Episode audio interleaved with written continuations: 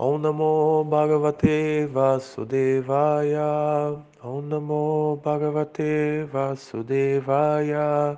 Om Namo Bhagavate Vasudevaya.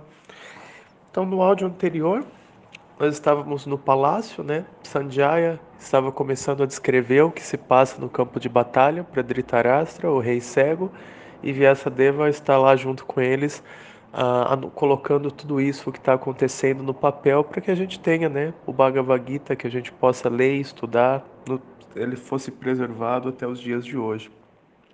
Então agora Sanjaya na, começa a narrar para Dhritarashtra o que está acontecendo no campo de batalha. Então, do verso 4 até o verso 13 do primeiro capítulo, a gente tem um breve diálogo entre Duryodhana e Dronacharya. Duryodhana é o líder entre os Kurus, né, que é o a força oposta aos Pandavas. Então Dronacharya, ele, a, a Duryodhana, ele está conversando com Dronacharya. Dronacharya é o, o chefe de armas, é um dos comandantes dentro do exército dos Kurus.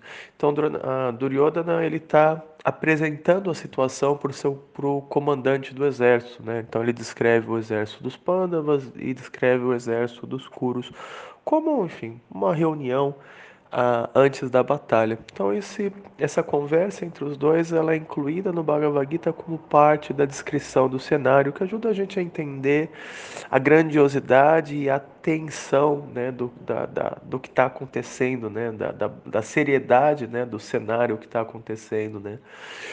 Então, uh, Duryodhana ele diz no verso 4. Aqui neste exército estão muitos arqueiros heróicos que sabem lutar tanto quanto Bima e Arjuna grandes lutadores como Yuyudana, Virata e Drupada. Há também grandes combatentes heróicos e poderosos, tais como Dristaketu, Chetikana, Kassiraja, Puruditi, Kuntiboja e Saibya, Alpossante e Yadamanyu, o poderosíssimo Utamaldia, o filho de Subhadra e os filhos de Draupadi. Todos esses guerreiros lutam habilmente em suas quadrigas. Então aqui, nesses três versos, ele descreve o exército dos Pandavas, né, que está do lado oposto a ele na batalha. Nessa época, ah, os soldados, os exércitos, né, eles eram organizados em unidades chamadas de Axalrines. Uma, cada Axalrine é como um exército independente, seria equivalente a uma divisão dentro de um, do, dos exércitos atuais, né, você tem os exércitos que são compostos de divisões, cada divisão é um exército independente. Então, nessa época, os exércitos eram compostos de axalrines. Uma axalrine é uma unidade militar composta de pouco mais de 200 mil soldados. Então, uma axalrine tem 109.350 soldados, né? uh, 65.610 cavalos, né, a, a cavalaria, 21.870 quadrigas, né, que é uma carruagem leve puxada geralmente por quatro cavalos, com um cocheiro e um arqueiro, e uh, 21.480 elefantes. Né, cada elefante geralmente tem quatro soldados no topo, um uh, comandando o elefante e três armados com arcos e lanças que, enfim, atacam os soldados que estão no chão. Então, os exércitos daquela época eram exércitos bastante sofisticados, uh, enfim, organizados de uma forma bastante com, com, com uma organização militar bastante complexa. E é interessante também a gente notar os números. Uh, o exército dos Kuros, eles tinham 11 Axalrines, 11 né, é, a, divisões né, de exército, enquanto que o exército dos Pandavas tinha 7 Aksalhini. Então, no total, lutaram na Batalha de Kurukshetra pouco mais de 4 milhões de soldados. Então, foi uma grande batalha. Foi a Primeira Guerra Mundial, basicamente. Né? A Primeira Guerra Mundial não foi não começou em 1914, começou há 5 mil anos atrás. Né? Essa foi a Batalha de Kurukshetra. O que é interessante é que esses soldados eles lutavam dentro de códigos morais muito estritos. Então existia uma, uma busca pela justiça mesmo ah, durante uma batalha. Então, por exemplo, não se podia atacar um, um soldado desarmado, um inimigo desarmado, não se atacava um inimigo que estava ah, fugindo, né, batido, batendo em retirada, um, ah, enfim, não se podia muitas coisas, né? Quando se estava lutando, não se podia atacar o inimigo abaixo da cintura e assim por diante. Então existia um código moral. É algo similar com o que existia no Japão medieval, no Bushido, né? Os samurais, pelo menos até um certo ponto da história, eles seguiam um código moral similar, onde existia toda uma toda uma moral na batalha, né, que buscava executar essas batalhas de uma forma justa.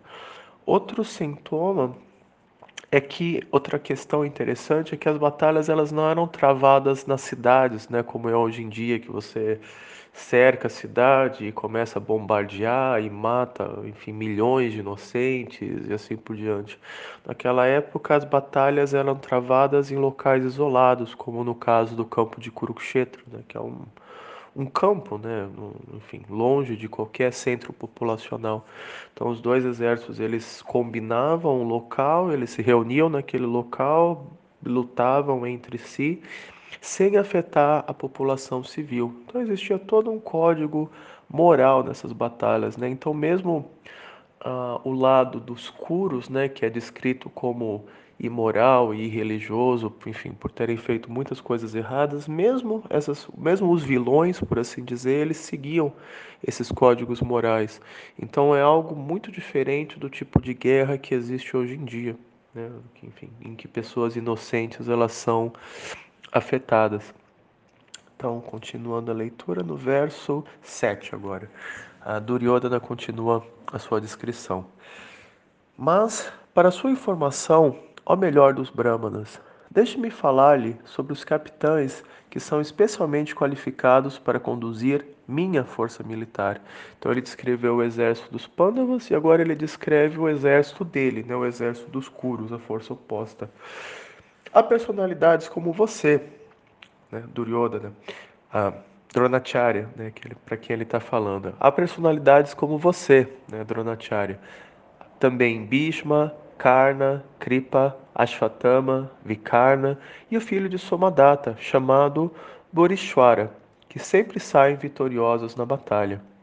Há muitos outros heróis que estão preparados a sacrificar suas vidas por mim. Todos eles estão bem equipados com diversas espécies de armas e todos são experientes na ciência militar. Nossa força é incomensurável e estamos perfeitamente protegidos pelo avô Bhishma, ao passo que a força dos Pandavas, cuidadosamente protegida por Bhima, é limitada. Outro dos principais comandantes ah, entre dentro do exército dos Kurus é Bhishma. E Bhishma é uma pessoa muito piedosa e muito ah, ligado aos valores morais. Porém, ele acaba uh, sendo forçado a lutar do, do lado dos Kuros, né, da Batalha de Kurukshetra, porque ele estava envolvido no governo de Duryodhana. Então, sendo, sendo parte né, do governo de Duryodhana, ele acaba, enfim, por uma série de artimanhas, sendo obrigado a lutar do lado de Duryodhana, não do lado dos Pandavas, como era a sua vontade de outra forma. Bhishma, ele era muito idoso nessa época. Ele era cinco gerações anterior aos Pandavas, ou seja, ele era muito idoso nessa época. Porém, ele ainda, apesar de idoso, ele era um guerreiro muito poderoso.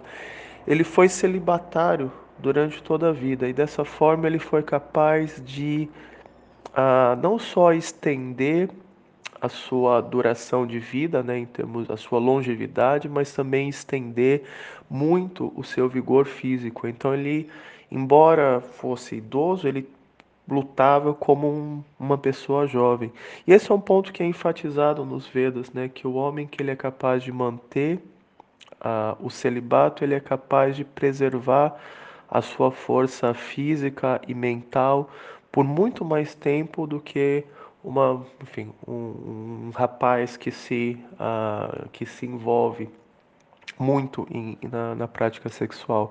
Então esse é um ponto, um ponto interessante, que é o oposto, né? na, na civilização moderna, uh, os rapazes eles são estimulados a, enfim, o oposto, né, a se a envolver o quanto mais possível, né, na, na prática sexual. É considerado uma coisa assim uh, anormal, assim, até um homem que não, enfim, não se vangloria assim de ter muitas mulheres, etc. Quer dizer, é o oposto, né, do que era na, na sociedade védica. E, segundo o Ayurveda, né, que é a medicina dentro dos Vedas, isso tem um efeito muito negativo. Isso faz com que o homem ele perca a sua capacidade de concentração, de raciocínio, de a sua capacidade de compreender temas uh, filosóficos complexos e assim por diante. Isso tem efeito, um efeito negativo até mesmo na saúde e na longevidade. Então isso não é uma coisa considerada boa. Né? Na, na, dentro do, dos Vedas é recomendado dois tipos de celibato. Um, celibato completo, obviamente, né? literalmente, ou dois, quando o homem ele tem uma família, mas ele ah, guarda né, a, sua, a, sua, sua, a sua propensão sexual para para procriação, para quando eles, enfim, ele e a esposa desejam ter filhos, ele usa a sua a sua, a sua propensão sexual para esse propósito específico. Isso também é considerado uma forma de celibato, né, de autocontrole. E o homem que consegue seguir isso, ele tem muitos benefícios do ponto de vista físico uh, e intelectual. Então isso que os Vedas recomendam. Então esse é o caso de Bhishma, né? Enfim, embora você fosse tivesse mais de 100 anos na época, né, fosse muito idoso, ele era muito poderoso na batalha. Então, no Mahabharata é descrito como Bhishma ele era capaz de lutar todos os dias com, com pelo menos 10 mil soldados. Imagina, ele lutava contra um exército inteiro, basicamente. A cada dia ele lutava contra 10 mil soldados e poucos desses 10 mil terminavam o dia com vida. Então, enfim, é, dá para imaginar o vigor que ele tinha, né?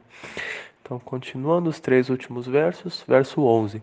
Todos vocês devem agora dar todo o apoio ao avô Bhishma, à medida, à medida que assumem seus respectivos pontos estratégicos para a entrada na falange do exército. Então, aqui, embora ele tenha no verso anterior elogiado e glorificado Bhishma, no verso seguinte, né, ele, ele enaltece esse ponto de que Bhishma, embora fosse muito poderoso, ele era muito idoso. Né? Então, ele urge os outros soldados, até para que eles não ficassem, não se sentissem menosprezados, né? ele urge os outros soldados a darem o melhor de si e dessa forma protegerem Bhishma, né? para que o inimigo não pudesse se aproveitar de, algum, de alguma distração, de algum momento de fraqueza para uh, ferir ou matar Bhishma. Uh, verso 12. Então, Bhishma, o grande, valente, grande e valente patriarca da dinastia Kuru, o avô dos combatentes, soprou seu búzio bem alto, produzindo um som parecido com o rugido de um leão, dando alegria a Duryodhana. Depois disso, os búzios, tambores, clarins, trombetas e cornetas soaram todos de repente, produzindo um som tumultuoso. Então, os exércitos começaram a tocar búzios e outros instrumentos musicais, né, fazendo aquele som alto, marcial, como uma forma de como um prelúdio na batalha, né? Assim como, enfim, até uh, poucas décadas atrás era comum que antes das batalhas se tocassem uma corneta e batessem tambores, etc. Nessa época da batalha de Kurukshetra, esse costume também existia, né, de fazer um som tumultuoso antes da batalha, como uma forma de elevar a moral e elevar a tensão, como um preparativo, né, para a batalha. Então isso que está acontecendo, que é narrado aqui nesse ponto. Então a gente vê que a batalha está realmente prestes a começar, né? Os exércitos já estão ah, em, em, posição, já estão tocando ah, os búzios e, enfim, a batalha está realmente prestes a começar né? A, a, a, as hostilidades estão prestes a começar. Então, nesse momento tenso, né? antes do, da, exatamente antes da, do início da batalha, que o Bhagavad Gita é falado. Então, a gente pode, lendo esses versos, né? a gente pode entender a tensão e a seriedade né? do momento em que Arjuna se encontra e que o Bhagavad Gita é falado. Então, por hoje é só. No próximo áudio a gente continua, agora indo, começando né, a ver o diálogo entre Krishna e Arjuna. Hare Krishna.